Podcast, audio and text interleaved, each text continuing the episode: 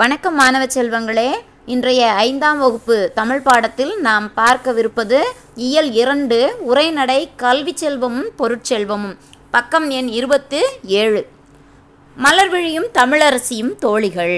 ரெண்டு பேரும் உங்களைப் போலவே பள்ளிக்கூடத்தை விட்டு வெளியே வந்ததும் அன்றைய தொலைக்காட்சி நிகழ்ச்சிகள் பற்றி பேசிக்கொண்டு வர்றாங்க. அப்போது மலர்விழி தன்னுடைய தோழியிடம் என்ன சொல்கிறா தொலைக்காட்சியில் நேற்று கல்வி செல்வமும் பொருட்செல்வமுங்கும் தலைப்பில் ஒரு பட்டிமன்றத்தை நான் பார்த்துக்கிட்டு இருந்தேன். அப்போது திடீர்னு மின்சாரம் போயிடுச்சு.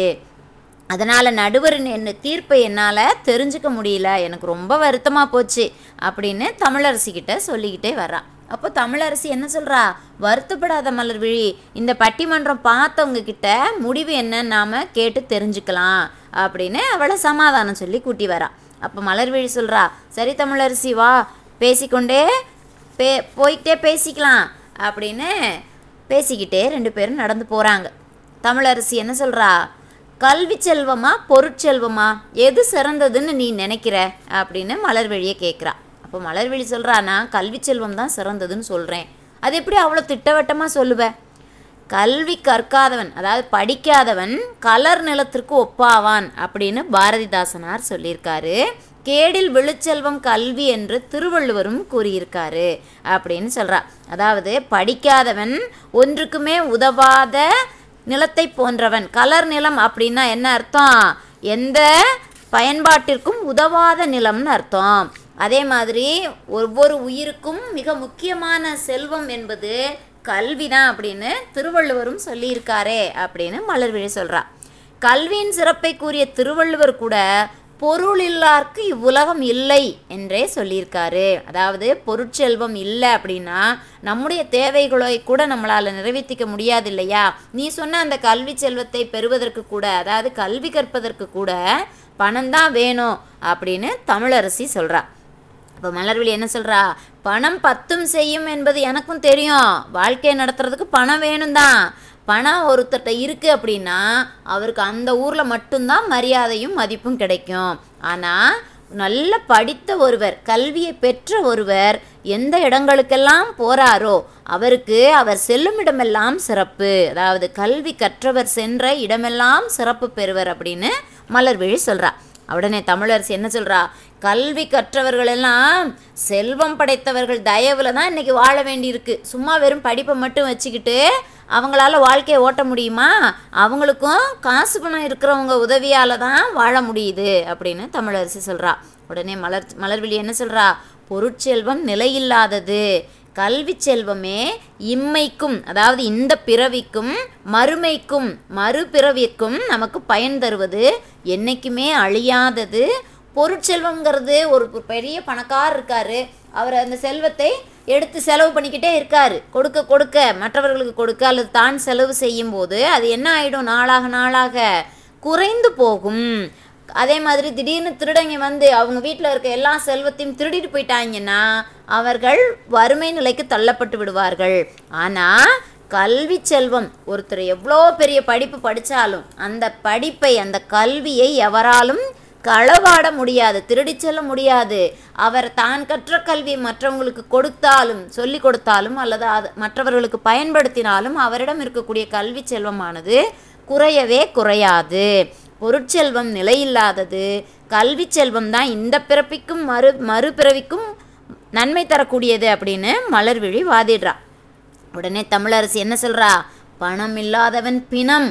பணம் என்றால் பிணம் கூட வாயை திறக்கும் என்ற பழமொழிகளையெல்லாம் நாம் ஏற்கனவே அறிந்தது தானே கற்றவரால் என்ன செய்ய முடியும்? பணம்னா பணம் கூட வாயை திறக்கும். பணம் இல்லாதவன் வெறும் பிணத்துக்கு சமம் உயிரில்லாத உடலுக்கு சமம் அப்படின்னு நம்ம பழமொழியெல்லாம் கேட்டது இல்லையா கல்வி படித்தவர்களால் கற்றவர்களால் என்ன செஞ்சிட முடியும் அப்படின்னு தமிழரசி கேட்குறா. மலர்விழி உடனே சொல்கிறா இன்றைய கல்வி வளர்ச்சி தான் எல்லா முன்னேற்றத்திற்கும் காரணம். அதனால தான் இன்று நாம் எல்லோரும் வசதியாக வாழ முடிகிறது. நமக்கு இருந்த முன் நமக்கு முன்னாடி இருந்த முன்னோர்கள் காசு பணம் செல்வமெல்லாம் வச்சுருந்தாங்க. ஆனால் கல்வி வளர்ச்சி தான் நாம் இன்று வாழக்கூடிய இந்த வசதியான வாழ்க்கைக்கு தேவையான அனைத்து கண்டுபிடிப்புகளையும் கண்டுபிடிப்பதற்கு வளர்ச்சி நிலைக்கு கொண்டு செல்வதற்கு காரணமாக இருந்தது. அதனால தான் இன்றைக்கி நம்ம எல்லாரும் வசதியாக வாழ முடியுது அப்படின்னு சொல்கிறா உடனே தமிழரசி சொல்கிறா சும்மா அறிவியலை பயன்படுத்தி கல்வியை பயன்படுத்தி புதுமையெல்லாம் கண்டுபிடிச்சிட்டா மட்டும் போதுமா? அதையெல்லாம் கண்டுபிடிக்கிறதுக்கே அந்த படித்தவர்களுக்கு என்ன தேவைப்படும்? பணம் தான் தேவைப்படும் இல்லையா? அப்படிங்கிறா. மலர்விழி ஆம் அதற்காக பணம் தான் உயிர் நாடி என்று கூறுவது தவறு. நீ சொல்கிறத நான் ஒத்துக்கிறேன். பணம் தேவைதான். ஆனால் பணம் தான் எல்லாத்துக்கும் முக்கியம். நீ சொல்கிறது ரொம்ப தப்பு. கல்விதான் அறிவை வளர்க்குது. ந இது நன்மை இது தீமை என்று பகுத்தறிந்து நம்ம சிந்தித்து செயலாற்றி நம்மை நல்ல வழியில் நம் வாழ்வை அமைத்து கொள்வதற்கு காரணமாக இருப்பது கல்விதான் அப்படின்னு மலர்விழி விடாமல் அவளோட வாதம் பண்ணுறா உடனே தமிழரசி என்ன சொல்கிறா பசி வந்திட பத்தும் போகும். வறுமைதான் சமூக தீமைகளுக்கும் காரணமாகுது. ஒருத்தன் பெரிய படிப்பே படிச்சிருக்கான். அவன்கிட்ட காசே இல்லை. அவனால் ஒரு நாலு நாள் சேர்ந்தாப்புல சாப்பிடாம இருந்தான்னா அந்த பசியானது அவனிடம் இருக்கக்கூடிய நல்ல குணங்களை எல்லாம் கூட தள்ளி போக செய்துவிடும். அந்த வறுமை அவனை சமூக தீமைகளுக்கு தாங்க முடியாத பசி வரும்போது எதையாவது திருடி சாப்பிட்றலாமா அப்படிங்கிற அளவுக்கு கூட தீய நிலைக்கு கொண்டு செல்வதற்கு காரணமாக அமையும் அப்படின்னு தமிழரசி சொல்கிறா உடனே மலர்விழி என்ன சொல்கிறா வறுமையிலும் செம்மையாக வாழ்பவன் கற்றறிந்தவன். கல்லாதவன் அறியாமையால் தவறு செய்கிறான். இருக்கவே இருக்காது. எவ்வளவு பெரிய வறுமை வந்தாலும் கஷ்டமான சூழ்நிலை வந்தாலும் செம்மையாக சிறப்பாக கற்றவர்கள் நல்ல வழியில் நடப்பதற்கு தெரிந்தவர்களாக இருப்பார்கள். படிக்காதவர்கள் தான் அறியாமையால் தங்களிடம் இருக்கக்கூடிய அறிவின்மையால் தவறு செய்து விடுகிறார்கள் அப்படின்னு சொல்கிறா உடனே தமிழரசி என்ன சொல்கிறா அறியாமை உள்ளவன் பணக்காரனாகவே இருந்தாலும் அமைதியாக வாழ்வுக்கு கல்வி அவசியம் என்பதை நான் ஒத்துக்கொள்கிறேன். வசதியாக வாழ்வதற்கு பொருட்செல்வம் அவசியங்கிறத நீ ஒத்துக்கிறாயா? இப்போ ரெண்டு பேரும் ஒரு விதமான சமாதான நிலைமைக்கு வர்றாங்க. தமிழரசி என்ன சொல்கிறா படிக்காதவன் என்னதான் பணக்காரனாகவே இருந்தாலும் நல்ல விதமான அமைதியான வாழ்வுக்கு அவனுக்கு கண்டிப்பாக படிப்பு தேவைதான் அப்படிங்கிறத நான் ஒத்துக்கிறேன். ஆனால் ஒருத்தர் எவ்வளோ பெரிய படிப்பு படிச்சிருந்தாலும் அவனுடைய வசதியான வாழ்வுக்கு பொருட்செல்வம் தான் அவசியங்கிறத நீ ஒத்துக்கொள்கிறாயா அப்படின்னு மலர்விழிட்ட கேட்குறா இப்படி ரெண்டு பேரும் மாற்றி மாற்றி விவாதம் பண்ணிக்கிட்டே இருக்கிறாங்க.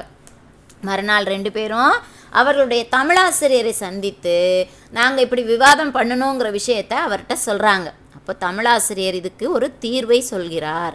மக்களிடம் அறியாமை இருளை நீக்கி அறிவு ஒளி பெற செய்வது கல்வி. மக்களிடம் கல்வி அறிவு இல்லாமை அப்படிங்கிற ஒரு இருளை நீக்கி அறிவு என்னும் ஒளியை பெறச் செய்வது அவர்கள் பெறக்கூடிய கல்வி தான் அந்த கல்வி அறிவை ஆம் இளமையிலேயே பெறுவதுதான் சிறந்த வழி. அதாவது இளமையில் கல்வி சிலையில் எழுத்து.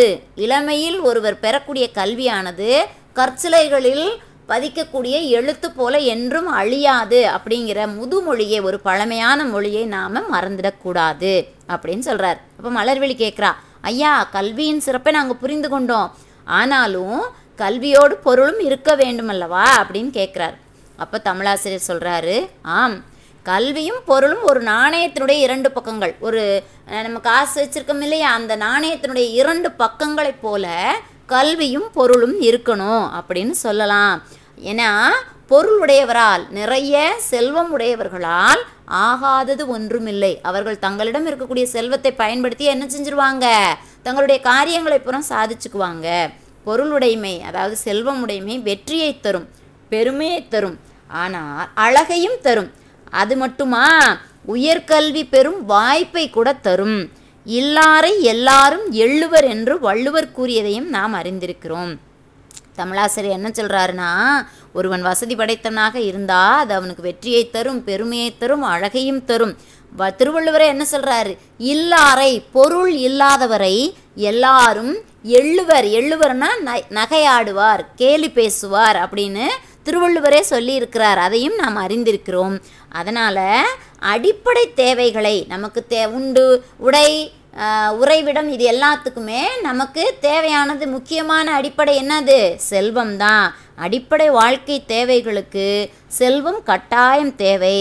ஆனால் அதை காட்டில் நம்மை மேம்படுத்துவது நம்மளை மேன்மையான ஒரு உயர்ந்த நிலைக்கு கொண்டு செல்வது கல்விதான் அப்படிங்கிறதுல எள்ளளவும் சந்தேகமில்லை அப்படின்னு சொல்கிறார் தமிழரசியும் மலர்விழியும் உடனே அவரை அவர்கிட்ட என்ன சொல்கிறாங்க உண்மைதான் ஐயா கல்வியால் அறிவு தெளிவு உண்டாகும். பொருளால் நம் வாழ்வு வளம் பெறும் என்பதை புரிந்து கொண்டோம் அப்படின்னு தங்களுடைய தமிழாசிரியரிடம் சொல்கிறார்கள்.